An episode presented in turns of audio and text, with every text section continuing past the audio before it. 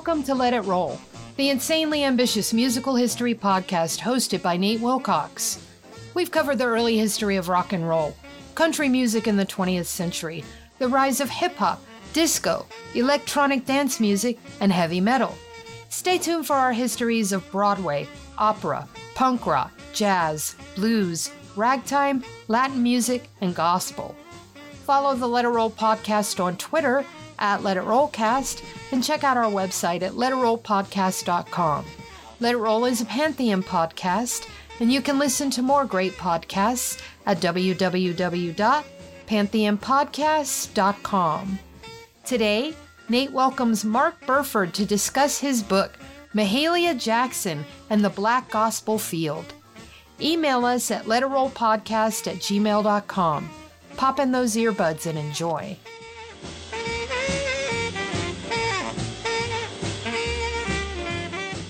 It's time to let it roll. I'm your host, Nate Wilcox, and today we're joined by Mark Burford, the author of Mahalia Jackson and the Black Gospel Field. Mark, welcome to the show. Thanks for having me, Nate. Yeah, and I just want to say first up, for all my readers, especially those who don't consider themselves gospel fans or whatever, this book is the most let it roll book I have read in years. It covers everything and in depth. It's got the broader political context. It's got the life story. It's got some musical analysis. It's got the business analysis, both the live uh, recording, TV, radio, publishing. It's got it all. So, Mark, hats off on a really, really great scholarly book on Mahalia Jackson. And well, thank I you very much. I appreciate it. sure. And I want to get you. You start out pretty bold, I think, in the preface. And you say the most fundamental questions can be the most fruitful. And then you boil it down to why her? Why was Mahalia? And presumably the implication is that why was Mahalia Jackson the face of not just gospel, but I would almost argue African American music and maybe even African American culture for a period in the 1950s and 1960s. She was the face of a people in a way to the mass American audience that watched CBS, that watched, that listened to Ed Sullivan on the radio, that watched him on TV on Sunday nights. Is that am I am I misstating the question? And can you try to answer it for us? No, I don't think you're mistaken at all, and I think it's it it continues in a lot of ways. I think it's very telling that you know one thing I I noticed uh, in doing research for the book that there have been at least seven musicals about Mahalia Jackson's life. Um, there have been all kinds of tributes. There are two biopics that have come out within the last couple years. So her life and career is something that not just African Americans, but broader American culture continues to return to over and over again. Um, and I think it's, you know, the contours of her life um, as a um, granddaughter of, of uh, enslaved African Americans who migrated to uh, to from New Orleans to Chicago, a kind of quintessential um, American story. Um, but I think for African Americans in particular, um, she has such cultural relevance. I think it's the sound of her voice. Uh, I think it's the time when her career kind of uh, began um, in that kind of interwar and war period. Um, uh, I think it's what her recordings represented in terms of a kind of coming out for Black vernacular culture, a kind of gospel music, which tends to be under the radar screen. Um, and I think it's also her civil rights commitments um, that she was, her pride as an African American and her uh, her um, willingness to kind of put her fame and celebrity, uh, put her thumb on the scale in terms of the civil rights movement, in terms of her uh, celebrity and artistic status. So I think there are a lot of reasons why she became the face of gospel, but also a kind of cultural icon for African Americans and that's very hard to argue with. And and you start the book out by focusing in on one moment when she was a guest on Ed Sullivan's Talk of the Town. And for those of us who are living in the 21st century and don't know, Ed Sullivan was a big deal. He's more than just the guy who introduced the Beatles. He was the host of the most popular television show in America for essentially 15 years, maybe even a little bit longer than that. But Ed Sullivan was somebody who it wasn't just random that he picked Mahalia Jackson to feature on his show. He had an agenda. What was that agenda? Well, I think Ed Sullivan, um, one thing that people don't know about him is that he was very purposeful in uh, programming African Americans on his on his show. Um, from his very first show, he would program um, popular artists um, so the fact that he had Mahalia Jackson on the show was was telling of his commitments, and African Americans recognized that. They, in fact, they they thought they um, in one uh, newspaper report they said that he kind of gave her too brief and too brusque an introduction, um, but that he had a little bit of uh, of, of credit because he had uh, had treated African Americans so well. So for that showcase, I mean, that was the most popular show in the United States, and that was really, I think, a coming out moment for Black gospel for Mahalia Jackson certainly, but it was an introduction in some ways of Black gospel to the American public at large. And, people hate when I do this, but I'm going to read a block of text from your book at you um, because you you say that the moment that she's appearing on Ed Sullivan raises um, a bounty of issues that help illuminate post-war gospel. And I want to just run through them real quickly to give people an idea of the scope of your book because your book really deals with every single one of these things and really well.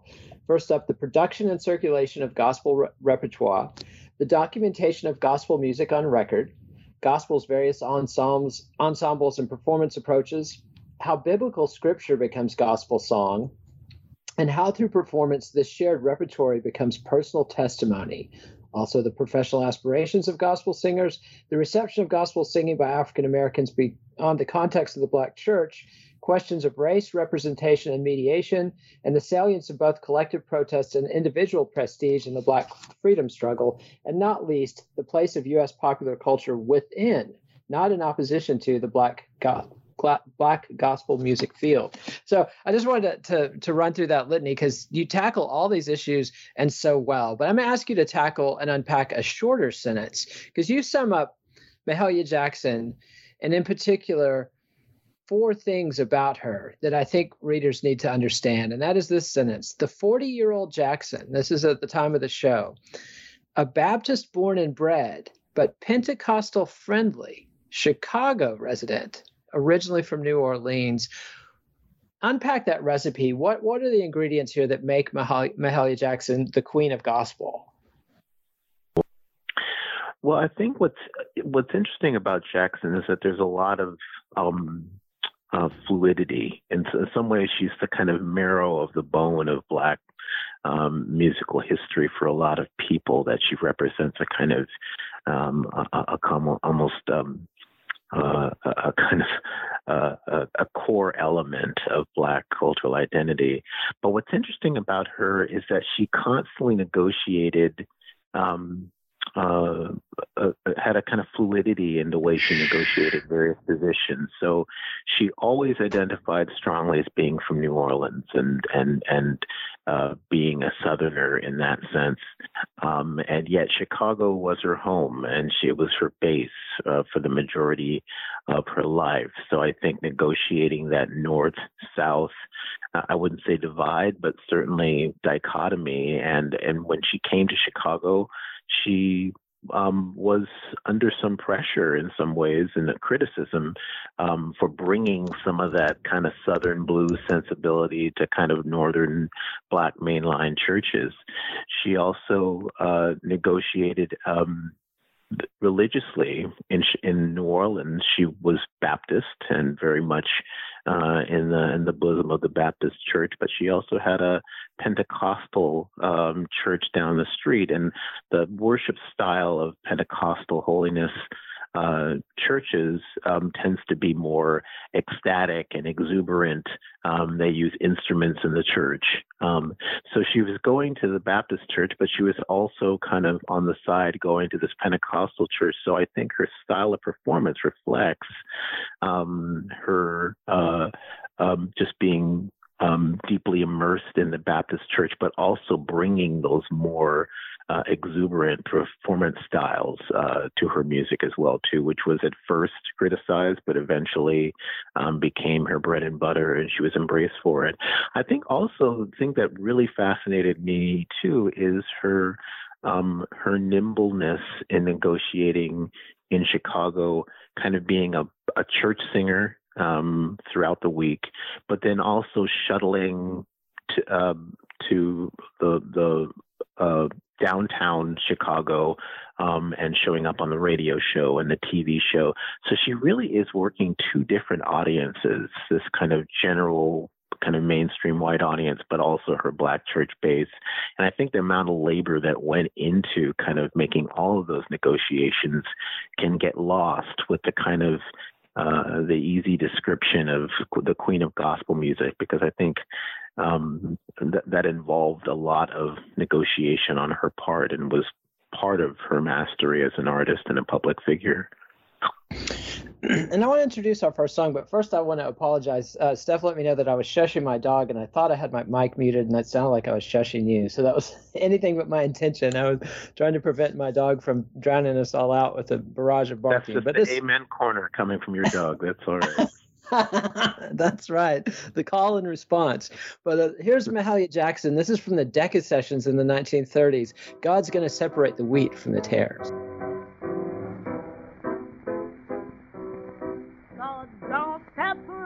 And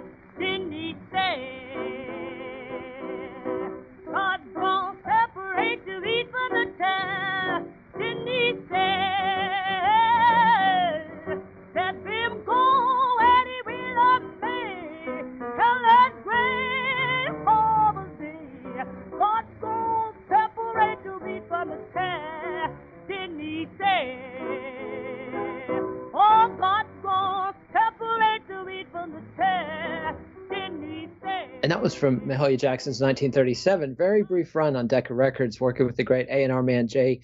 Uh, Mayo Ink Williams, um, and that was God's going to separate the wheat from the tares. And this this whole um, Pentecostal. I don't want to say versus Baptist, but there was definitely a rivalry between the the more mainline African American religions, the Baptists, the Methodists, the AME, and and the Pentecostals. And you know, the more I've learned about this in the process of doing this show and the Holy Roll series with Garrett Cash in particular. There was some real thought and effort going into this on the part of I don't know if it was the leaders of the Baptist church, but the musical leaders, some of the musical leaders of the Black Baptist church realized they had to compete musically with the Pentecostals because you know you had people like Sister Rosetta Tharpe or Arizona Dranes performing in a church down the street. You're going to lose a lot of walk-up traffic to those guys, and the sort of jubilee respectability movement in the 19th century had reached a point where it kind of lost some of its initial energy. There wasn't any more novelty in seeing you know, I mean, what was so powerful in the aftermath of the Civil War of seeing African Americans standing tall and performing with grace and performing not only African American spirituals, but, you know, selections from uh, the Western classical playbook. And I, I, don't know, it's just this massive moment. And people like Thomas A. Dorsey and Mahalia Jackson were I don't want to say stealing the fire like Prometheus, but they were taking some of that zest and charge from the Pentecostal service and bringing it into the into the Baptist thing. And the other factor, though, the other ingredient in this recipe is that Mahalia Jackson grew up listening to Bessie Smith. She's a massive Bessie Smith fan. How did that impact her music, and and what do you is it even possible to disentangle what she got from the Pentecostals, what she got from the Baptists, and what she got from Bessie Smith? Yeah, it's a great question. Um, I, I, think it is actually. I mean, one thing about Mahalia Jackson that really came through in um, um, my research is that she really had big ears, by which I mean that she really listened carefully and took in sound and had a, a, real keen attentiveness to sound. So I think she could listen to the uh, go to the Pentecostal church and um, think about the way they sang, the way they perform, the kinds of um, vocal inflections that she could draw from there. Um, but she also listened to records a lot and had kind of a phonographic education. So she listened to opera singers. She talked about listening to to, to Grace Moore and, and Lawrence Tibbett, who were white um, metropolitan opera singers. She listened to Roland Hayes and Paul Robeson and Marian Anderson on recordings as well too, and really studied them. She said for, to to get diction and breathing uh, uh, technique and that sort of thing. But of course, she said her main teacher was Bessie Smith, and she really describes listening to one record in particular, "Careless Love Blues," uh, a 1925 recording by um, by Bessie Smith, and just listening over and over and over again. And it's not unlike a lot of musicians. Um, you hear other gospel musicians talking about listening to records to kind of master the nuances of of of admired singers or jazz musicians or even you know rock and roll musicians wearing out their copy of Johnny B. Goode. Um, but she listened carefully to that record um, and she talked about from Bessie Smith getting the tone, just the kind of the kind of quality of the sound of her voice, and kind of and I hear that a lot when on her kind of sustained notes um, and use of vibrato and those sorts of things um, on on her recordings. Um, she also talked about getting um, influences from unexpected places, from street vendors, from listening to preachers, um, uh, to listening to people who she lived right near the Mississippi River, so going to the docks and hearing dock workers um, sing. So she really was an eclectic um, singer, and I think that's one thing that made her voice certainly distinctive at the time. Her voice and her performance style distinctive uh, at the time. And made her receptive both to Pentecostal listeners, but also to Baptist church listeners as well too. And I've, I've mentioned Thomas A. Dorsey, and we've done a whole episode on him and talked a, a little bit about how Mahalia was one of several front people that and singers that he partnered with to to popularize his music. So I kind of want to skip over that a little bit and talk about her brief relationship with Decca and, and Mayo Ink Williams and why did she only cut so few sides and and and walk away? I mean, it was very rare for African American artists to get an opportunity to record in 1937. You know, in the aftermath, of, the depression still going on, but the record industry had collapsed between 29 and 32. What didn't work with her in Ink? I think it was less a matter of her and Ink Williams than it was that, you know, the records didn't sell. And I think it's important, you know, for context to um, remember that, you know, you know, black religious recordings weren't exactly um, uh, an, an, expected enterprise at the time, the way they were to become. Now, there had been earlier recordings by gospel quartets that go back to the, the 20s. The Pace Jubilee Singers were a Baptist group uh, um, led by Hattie Parker. They were recording in the late 20s. Um, Sister Rosetta Tharpe did had some um, in the late, later 30s uh, had some uh, recordings that sold well, but she was also blending it with jazz singing and Lucky Millinder's singing with Lucky Millinder's band. But I think that the kind of just um, basic kind of uh, church singing, black church singing on record was not really uh, known quite yet. So in some ways, she was ahead of her time. So ahead of her time that after she made those recordings in 1937, just those four sides, she didn't record again for another nine years. So think about that for a second. That we have Mahalia Jackson on on record in 1937, and between 1937 and 1946, we have no record of her voice. It's kind of tantalizing to think about what she sounded like in that near decade, um, near decade of time. But I think it was also Mahalia Jackson's um, I think Williams invited her to say to to sing blues and said, you know what, these records didn't sell, but we love your voice. Why don't you sing some blues? And she refused um, to do that. So I think there was a kind of, you know, honestly, a kind of expectation that black church singers or black singers would cross over. If they crossed over, they would cross over to blues and rhythm and blues. Um, she didn't do that. Um, uh, later on, she sang at the Newport Jazz Festival, but it really wasn't until the later 40s when Move On Up a Little Higher broke that that really persuaded gospel singers that um, that that they can sing like they said. As Mahalia Jackson said that you could sing like you sing in the church, put it on record, and people will actually buy it. So it took a little time for uh, that to become a reality. And that's a perfect setup for our next song, which is Mahalia Jackson's massive hit on Apollo Records, Move On Up a Little Higher.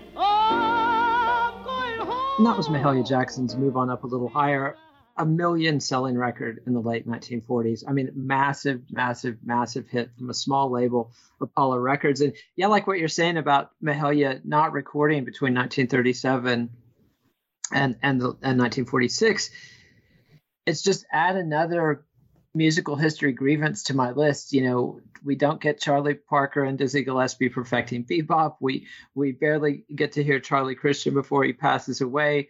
You know, we don't hear Bill Monroe formulating bluegrass. We just get these things emerging fully formed. And Mahalia is kind of the same way. She she we hear a tiny tease of of sort of an embryonic Mahalia, and then boom, she's there fully formed and massively successful. How on earth did a record on Apollo Records. I mean, Ike and Bess Berman's boutique label coming out of New York. How did they move that many units? Well, they really struggled to. I think they were they were blindsided by the success of the record. Um, Mahalia Jackson described going down and picking up boxes of records herself to help distribute them uh, on the south side. Yeah, and and and and you know, I think that you know i mean they i mean it was a successful label um apollo records but um certainly it became in some ways the house that mahalia built um because of that uh, because of that record, um, and the success of that record and her subsequent records for um, for Apollo also laid the foundation for a larger label like Columbia Records getting interested and uh, and eventually stealing her away from um, stealing her away from Apollo. And I need to backtrack a little bit. I couldn't resist when you introduced the song to jump ahead, but there were some events and there was a particular promoter that she worked with in New York City that possibly played a role in bringing her to the attention of Apollo Records. Who was Johnny Myers, and how was he promoting artists like Mahalia and Rosetta Tharpe, and how did that build their momentum in, in the eastern cities of the U.S.? Well, Johnny Myers is a really interesting and kind of shadowy figure. He was an African American promoter. Um, and he was particularly and uniquely interested in Black religious music. So he he's also a reminder of how um, musical traditions, in some ways, in order for us to study musical traditions and, and musical styles, um, uh, that precede us, we have to rely on recordings. Um, so, as you mentioned before, sometimes the absence of those recordings are frustrating to people who write history because we feel like we need to know what the music sounded like. Um, but Myers' work in promoting these mega gospel um, programs um, is a reminder of how much gospel was predicated on live performance.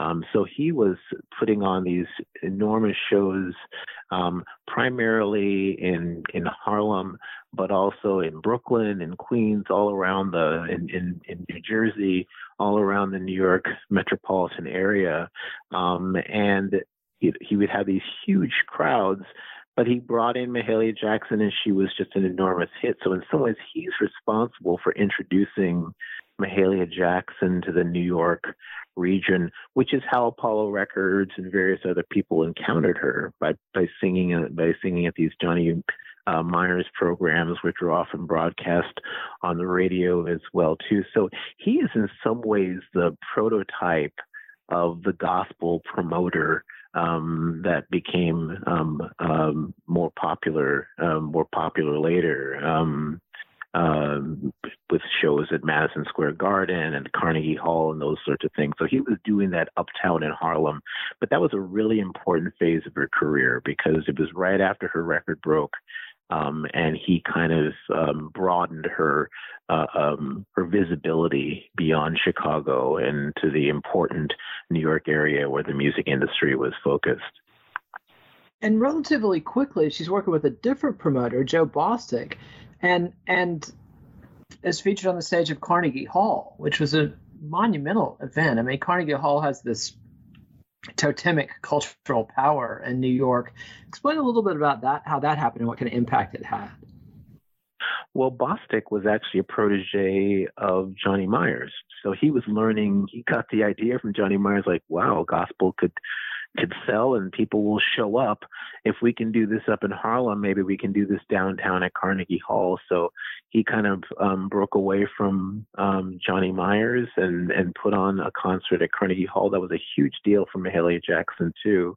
Um, she was very nervous. Uh, she listened to classical. I mean, New Orleans is a town where classical music just kind of circulates and opera singing circulates in, in unexpected places. So she knew some of the figures who had sung at Carnegie Hall. So she was nervous and felt, you know, what am I doing here and that sort of thing. Um, um, but was enormously successful. And Bostic played a key role in presenting her in some of those major, um, major New York, uh, New York venues.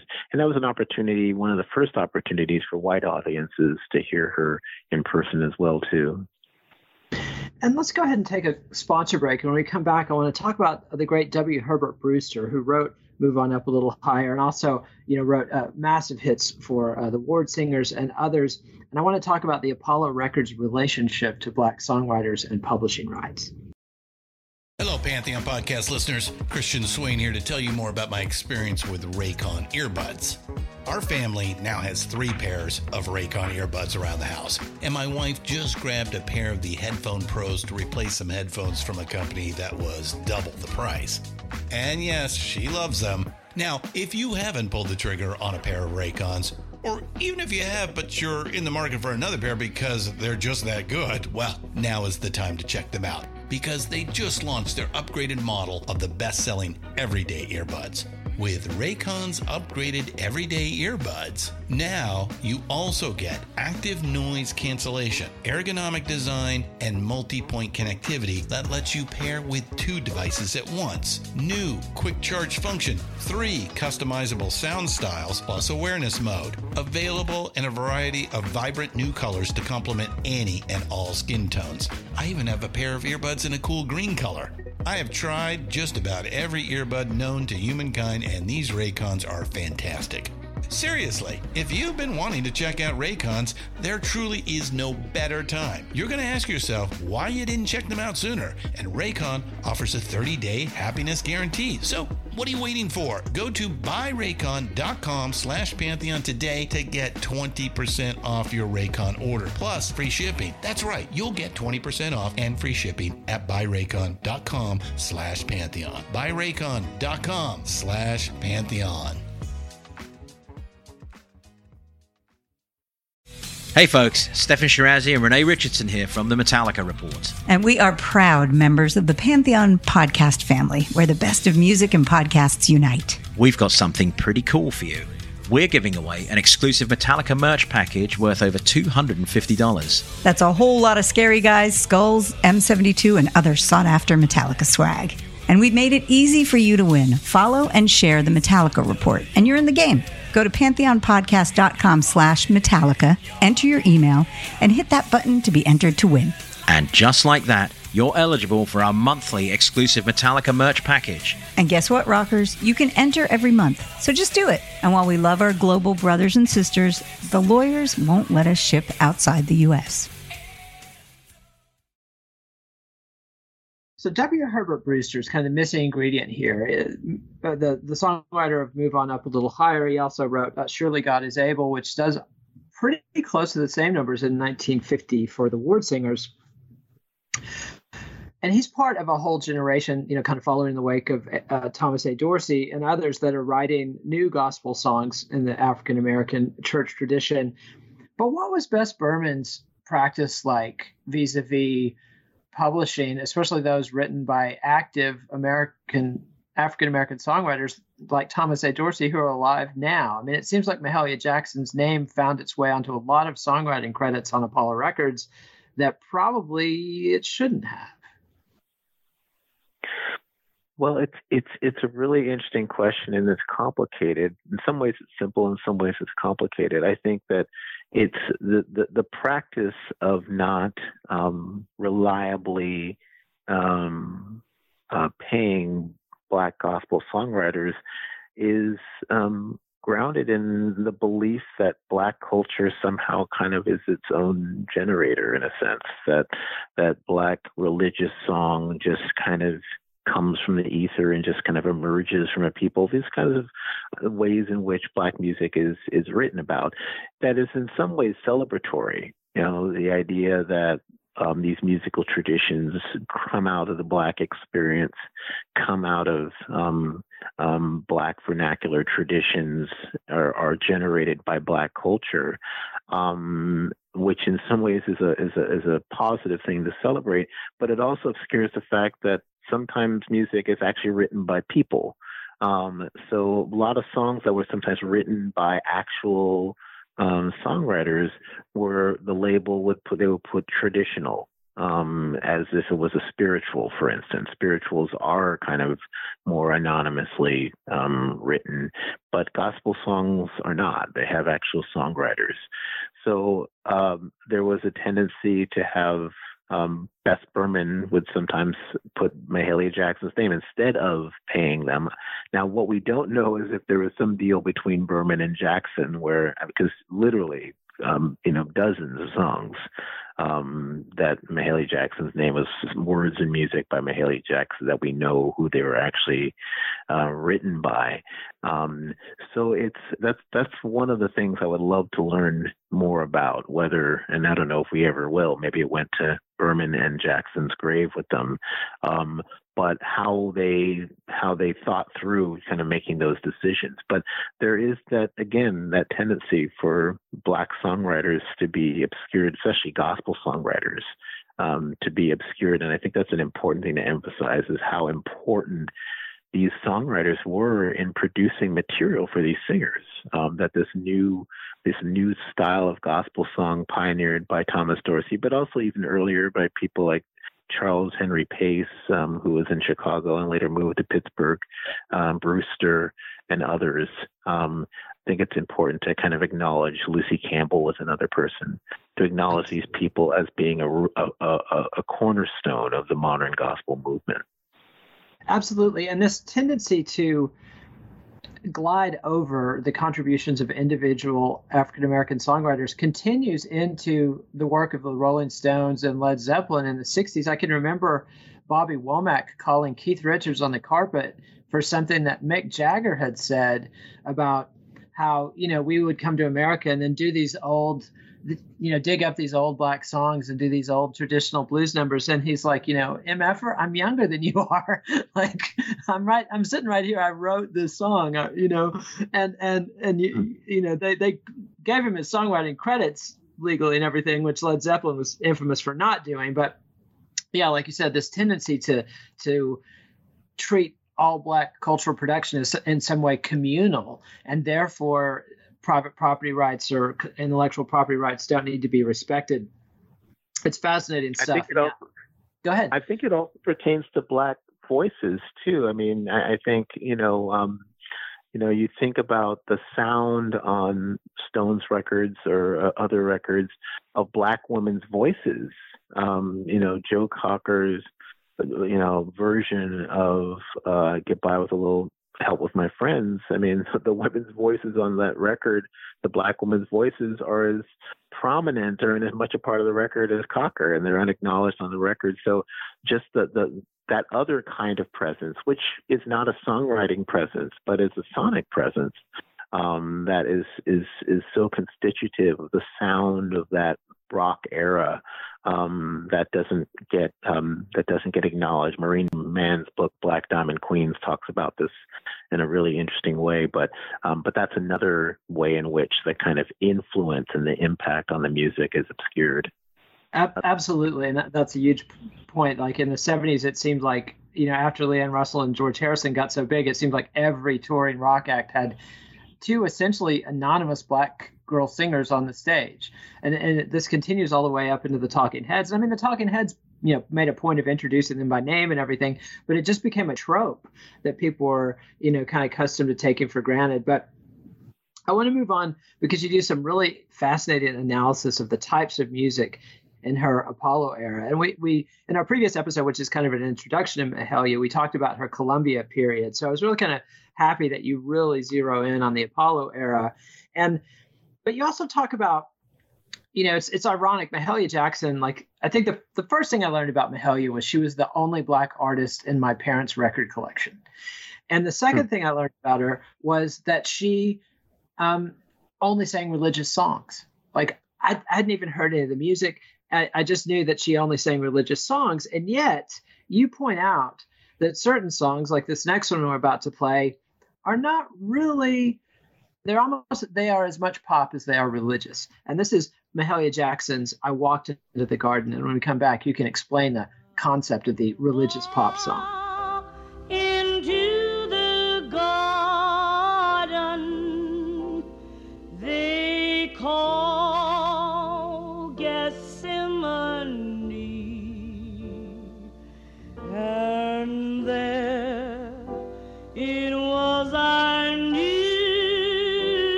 That was I Walked Into the Garden by Mahalia Jackson. And, and, this this is one of these artifacts from this early 50s era, the Mitch Miller era, the How Much Is That Doggy in the Window era, the Goodnight Irene and the Weavers era. But Jo Stafford and Gordon MacRae had had this song Whispering Hope on Capitol Records. I want to say in 1949. That was this massive, massive hit. And it's one of these hits that record men looking back, and they were pretty much exclusively record men, except Bess Berman, I guess, wasn't. So record men and record women looked at this record and said, "This is a big deal. This is a trend. Let's get on that." And and you know, for for Mahalia's first six sections with Apollo, there's no material like that that she's she's doing Baptist hymns. She's doing traditional African American spirituals. She's doing songs by this new generation of African American gospel songwriters, but she's not doing anything you would call religious pop. But then in the final eight, that becomes not a dominant trend, but at least as big as any of the other ingredients. What happened there, and what was Mahalia's relationship to this material? I mean, she kind of vocally complained about it sometimes when, later on when she was uh, at Columbia, but did she not see the same dichotomy between this and say doing blues or R&B? That's a really interesting question. I hadn't thought about it that way. That um, how she distinguished between um, sacred and secular music. I mean, it was religious themed music, um, and she she religious theme was a very loose category for her. She could um, kind of make sometimes tortured arguments about what what material was okay to sing and what material was um, was was off limits. Um, but I think this gets back to what I said before about um, negotiating audiences. Um, that part of the challenge that once she got signed by Apollo, and especially once she got signed by Columbia, um, that they're trying to find ways to expand her audience. Um, and kind of from a black church base to a kind of um, broader mainstream audience. So, one way of navigating that was repertory. Um, now, the historical context is important because this was the Cold War period. Um, and the idea of American religiosity was a strong part of American identity um, that distinguished the United States from godless communism and the Soviet Un- Union. So there is this explosion in the 19 in the late 40s and early 50s of songs written trying to capture of, of religious pop essentially um, uh, i believe and songs like that um, uh, that were incredibly popular so in some ways it's an effort for Mahalia to cross over. On the other hand, it's reflective of the broader climate of uh, of of songs with religious flavor, which may have also created an environment where a religious singer was able to um, achieve the kind of um, visibility that she was able um, she was able to achieve. Now she later on kind of sang other songs for Columbia that were just you know you know what the world needs now is love sweet sweet love on tv she would sing kind of any pop song that had love in it could be could be made to sound religious. With leonard feather once. The jazz critic said that you know even when she wasn't singing religious material she the way she sang it made it sound like it was religious um, so she was always negotiating that, but I think Apollo Records was trying to both tap the popularity and the appeal of Mahalia Jackson and also the appeal of this kind of religious pop that could broaden um, broaden the sales of her records. Yeah, and I'm glad you brought up the Cold War thing because I think when you look at music in this post-war period, it's it's got to be seen through a lens of a mix of post-war PTSD and terror at the prospect of nuclear annihilation and communist infiltration slash subversion. So Americans were very frightened in this period, and that's why the music went in this gentle, simple direction for several years. At the same time, while this sort of Pentecostal powered R&B is bubbling under the surface, and you know it surfaces in Johnnie Ray briefly, and then it's going to be you know exploding out with with Chuck Berry and Elvis Presley and Little Richard and others later in the decade. But I want to get back to Mahalia's repertoire, and we talked about the religious pop songs that are uh, not roughly a quarter, but it, it's one of four major strands in her repertoire. The other one is these gospel songs that uh, you know from Brewster and Dorsey and uh, Charles Tindley and Lucie Campbell et al. And there was still some pushback within the church. Occasionally, people would say, you know, this woman's playing jazz in church, or she's bringing degrading rhythms into church, which, when you really think about that, is a really interesting statement, especially coming from an African American t- to have internalized the racism of our country so deeply that African rhythms are now degrading rhythms that shouldn't be welcome in the church. How big of an issue was that for her into the 40s and 50s? I think it became less of an issue once she became famous, quite honestly. Um, and when I say famous, you know, um, Malcolm X once said that Mahalia Jackson was the first African American that black people themselves made famous. In other words, the idea of fame is often associated. You cross over, and once white audiences accept you, you're famous. But she was already famous when she crossed over because Black America um, and her Black church base had had embraced her so um, with such wild enthusiasm. Um, so I think that what was the issue with Mahalia Jackson when she first started singing in Chicago, most people say, is less the repertory because she was singing stuff straight out of Gospel Pearls, which was a kind of iconic um, um, songbook um, for for Baptists. A lot of hymns came out of that. Um, then it was her performance style um, that people talked about how her physical performance style that um, that she was there was a kind of almost uh, a sexuality to her her manner of performance, the way she moved. She didn't just stand with two feet in place and her body stationary and sing sing hymns. That she would throw her entire body into it, and so I think that was kind of tantalizing, um, um, but also kind of titillating in a in a in a more uncomfortable way for some for some church audiences um, in terms of you know you know hiking up her her her robe when she sang and those sorts of things. So she, it's interesting. I think repertory wise, other than the stuff she did for radio and and and the kind of religious pop, she was pretty. She, she really liked singing hymns and gospel songs. Um, but her performance style, I think, really um, her manner of performance, which again goes back to the Pentecostal influence, is what really kind of raised eyebrows.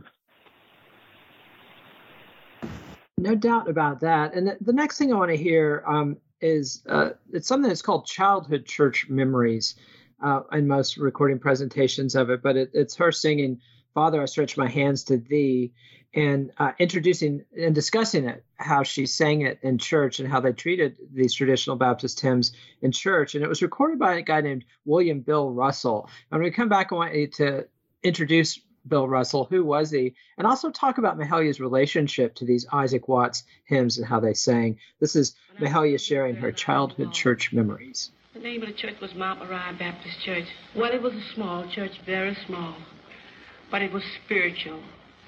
The type of people that went to that church, they wasn't ashamed to sing a song. They wasn't ashamed to testify to the glory of God.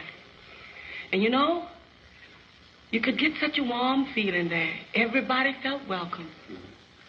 Little old church set on the ground, didn't even have a basement. Wasn't a great big church here like New York. Father, I stretch my hand to thee. And that was Mahalia Jackson explaining to Bill Russell uh, how she sang traditional hymns like Father, I stretch my hands to thee uh, in church when she was growing up. Explain who Bill Russell was. Like, how did an aspiring avant garde composer come to be one of the most important chroniclers of Mahalia Jackson's life? Well, it's a really, he's such an interesting figure. And in between kind of his desire to be uh, a, a, composer, and he he he had connections. He studied with Arnold Schoenberg at UCLA, and he collaborated with John Cage, and was writing quite experimental music, trying to incorporate jazz, which was an interest of his into the music. Um, but really, what Russell's claim to fame is, is that he was the preeminent expert on New Orleans jazz, and particularly early New Orleans jazz. Um, and uh, he contributed to a, uh, a collection called Jazzmen, which was one of the first kind of studies of of jazz, wrote the, the section on New Orleans jazz. So he was considered this guru um, who knew all about and eventually knew personally a lot of these early New Orleans jazz musicians. So he was obsessed with kind of um, um, Bunk Johnson, for instance, the trumpeter. He followed around and kind of helped resuscitate his career and kind of recorded him later in life after he had kind of uh, dropped off the radar screen a little bit. So within the jazz world, Bill Russell was kind of this luminary. Um, what's interesting is that he heard Mahalia Jackson on the radio at a Johnny Myers show um, and fell in love with her voice.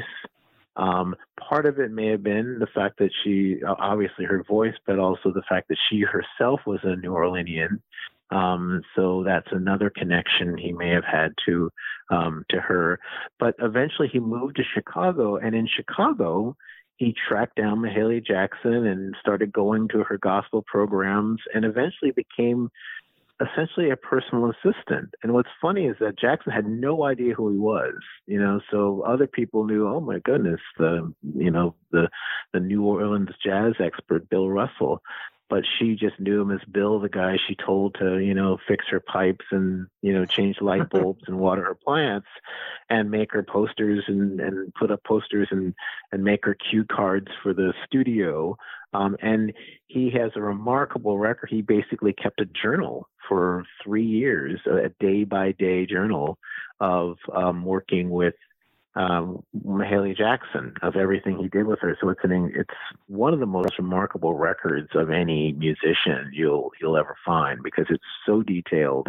He's describing all these church programs, but he also I think an important role for him is that he helped facilitate her crossover from Apollo to Columbia because he could he knew George Avakian and Mitch Miller and the the, the producers at at at uh, at Columbia, so he can kind of speak their language, but he also knew Mahalia, so he could speak to her as well and helped rehearse with her, recorded her um, of rehearsals, which is an incredible document as well that's in the archives. Um, so he was actually a really unsung but incredibly important figure in helping Mahalia Jackson navigate um, this transition from a small independent label to a kind of to the biggest record company in the world. Yeah, it was it was really fascinating when he came across you know when when we come across him in the narrative in your book.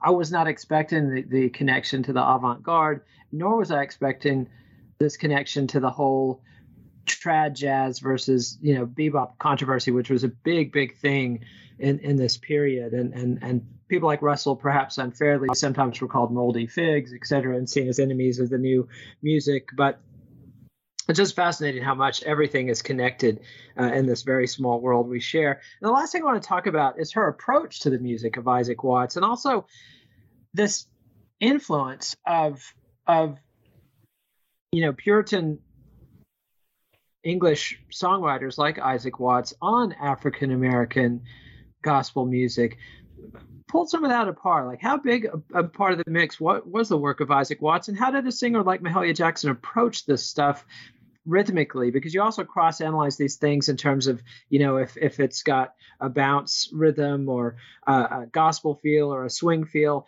and and the songs that came from these hymns, she t- tended to sing in a what you call a free feel. Explain that one of the traditions in Baptist churches, Black Baptist churches, but although you also encounter, encounter them in um, white primitive Baptist churches as well too, um, is what's known as lined out hymn singing. So this is a practice that was designed for congregations where musical literacy or literacy period was limited. So you'd have a song leader who sang a line and then the group would sing a line back, but in this very elaborate, um, kind of sinuous way. Uh, the kind of fancy musical term is is melismatic, which just basically means you sing a lot of notes on each syllable. Um, and this and it had this kind of free feel in the sense of there was no meter, there's no beat, um, but it just kind of and the, it's it's amazing to hear because it, sounds like the congregation is just kind of oozing forward on these long uh, on these long lines. So I think you hear a lot of that practice in Mahalia Jackson's performances of hymns. Baptists um, often approach singing hymns with this kind of very slow, deliberate kind of style where you can kind of hear the meter, um, uh, but but it just feels like it's kind of unfolding in a kind of free. You may have heard um, when people sing "Amazing Grace," they often sing it in that very kind of free style. When Obama sang "Amazing Grace" after the shooting in uh, South Carolina, um, there was a he, he sang it in that style too. So "Amazing Grace" is one of those hymns. So these it's interesting that the texts of those um, lined out hymns come from these English um, uh, hymn writers like Isaac Watts, these 18th century hymn writers, um, but they're adapted in these Black Baptist churches in this style that I think shows up in this free Baptist hymn um, approach, that which is one of three approaches that I kind of talk about. Um, the others being a kind of much more um, faster tempoed swing feel, um, where you have kind of four beats that has this kind of this ta ta ta ta ta ta ta ta ta ta ta. She sometimes referred to it as a kind of bounce feel, um, uh, songs with a bounce. Um, that she can sing and use a little bit more rhythmic energy. Um, and then a kind of in between what I call a gospel feel, um, uh, which involves a kind of back and forth between um, Jackson and the accompanist plays a key role, where they kind of there's a division of labor between the singer and the the accompaniment uh, accompanist. Um, that this back and forth that I kind of describe as the gospel seesaw, and it's a, but these three very distinct feels, and I was surprised at how much of her music, um, almost all of her recordings outside of the religious pop songs, kind of fell into those categories. So it's interesting we talk about black gospel, but there is a diversity of approaches even within that uh, within that category during this period of Jackson's career. Absolutely, and I'm glad you brought up the accompaniment because I really want to give a shout out to Mildred Falls, the pianist, and Blind Francis, the organist. And that combination of piano and organ becomes synonymous with gospel music, such that when Ray Charles you know invents soul slash rewrites gospel songs as R&B hits pretty blatantly too. I, I got to mention Ray because you know the conversation we were having earlier about publishing rights. He he trespassed as much as anybody. But you know when Bob Dylan goes to Nashville and his big blonde on blonde period, and he ha- he has a piano and an organist, it's very clearly a nod and an attempt to draw on this power of gospel music, and then it becomes a staple of early 70s and 70s hard rock in general. How did that particular accompaniment combination come together in the studio for her? And was that just a replication of what they had been doing in the churches? Yeah, I think I mean Falls definitely um, was her regular accompanist. Whenever she she's really a remarkable figure, and again one of those people that you wish you knew more uh, uh about. Um, she was Jackson's accompanist for about 25 years, and she fished around for a regular pianist on the early recordings. There's a few different pianists until she settles on Falls, and then Falls is with her um, through the duration of the Apollo period and and a lot of the uh, Columbia period as as well too. So whenever she would go to church events you know, whenever she had to perform, she would just Mildred, let's go, um, and and Falls would be there. Um, for the Columbia recordings, um, she was paired. It's very typical for a pianist and or piano and organ together to be accompanied uh, to accompany a gospel um, uh, performance. The organ's useful because it can sustain tones. So when you're singing in that kind of free feel, you can kind of just hold notes as long as you need to until you um, you move ahead with the uh, with the singer. Um, but I think uh, Columbia tried to capture some. You, you, definitely hear that on the Apollo recordings, and this very, and you know they also are singing with backup singers. They're singing with uh, guitarists. There's a saxophone on one uh, um, scandalous record in the view of some. That's right. But uh, at Columbia, they kind of the Falls and Ralph Jones was the was the organist, so they called it the Falls Jones Ensemble, which just basically meant Mildred Falls and Ralph Jones, um, but paired with other musicians as well too. So she was really Mildred Falls, um, a real um, uh, a, a, a, a, regular component of, of Jackson's sound and developed an incredible sensitivity um, to Jackson's kind of improvisatory flights in performance um, on recordings and, and in live settings. And when you bring up improvisatory, I'm going to improvise a question and kind of surprise you with something I hadn't thrown at you in any of the notes or anything.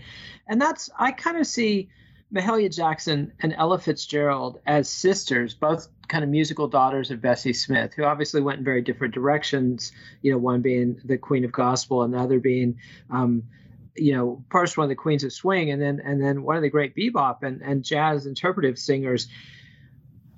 Is there any record of Mahalia talking about Ella Fitzgerald other than she sings blues and I don't? What do they think of each other? Do we have any idea? I don't. The only mention of Ella Fitzgerald that I can think of off the top of my head um, that Mahalia Jackson had was they sang on the same program together. The Pittsburgh Courier had a contest um, basically for top singers in all kinds of categories. So blues categories, jazz categories, gospel categories, and then the winners would all perform on a big concert together. Um, so in in a, this particular year, I can't remember what year it was. I think it was 1953 actually in Detroit where they had the culminating concert. Um, and Jackson sang on that program, and Ella Fitzgerald also sang on that program. And the only thing she said was, according to Bill Russell, who is, of course, there documenting everything, um, Russell felt that Ella Fitzgerald hadn't sung very well and was not received very well, but Mahalia Jackson was received rapturously, and um, and Jackson just said, well, you know, sometimes they I think she's something they like singers with big voices, or you know, because Ella Fitzgerald had a much more delicate. She wasn't a belter um, like Mahalia Jackson could be, um, and um, so she was aware of of Ella's uh, particular voice, and that, I think that's really telling. This goes way back to what I was saying before about her attention to, sound. That she really studied other singers a lot. She watched a lot of TV and she loved watching variety shows with singers and she Russell records just her almost just uh um just kind of her her her data entry about the various singers she's hearing. So she was very aware of other singers. So I'm sure she had views on Ella Fitzgerald's voice. Um uh, I, I don't know if Ella Fitzgerald ever said anything about um, Mahalia Jackson. Sarah Vaughan did um, express that she wanted to have the kind of emotional impact of of Mahalia Jackson's voice, but not so sure about Ella Fitzgerald. Well, fascinating stuff. And my guest has been Mark Burford, and the book is Mahalia Jackson and the Black Gospel Field. Highly recommended. If you like Let It Roll, this is the most Let It Roll book I've come across in years. Mark, thanks so much for writing it, and thanks for coming on the show. Thanks very much, Nate. I appreciate it. Enjoyed talking to you.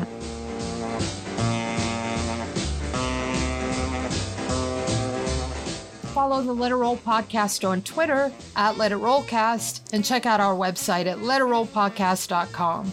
Next week, Nate and new Let It Roll intern Ivan DeHaas kick off a new series, Three Kings of Emo Rap, with a look at XXXTentacion's documentary Look at Me. Let It Roll is a Pantheon podcast, and you can listen to more great podcasts at www.pantheonpodcasts.com.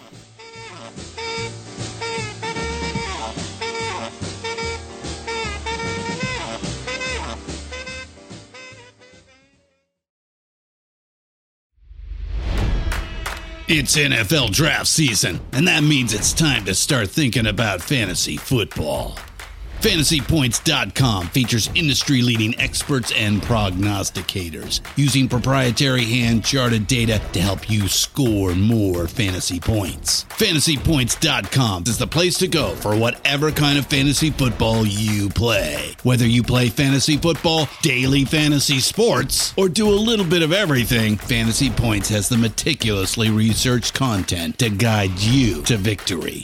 And why wait for the fall? Fantasy Points also covers the new spring football league, the UFL. Join the guru, John Hansen, Scott Barrett, Joe Dolan, and other massive names in the fantasy football universe with an exclusive offer. Use code Pantheon for 15% off any fantasy points package, including the all in package, with access to every article, tool, and data nugget that Fantasy Points has to offer. That's fantasypoints.com and code Pantheon for 15% off at Fantasy Points. Fantasypoints.com.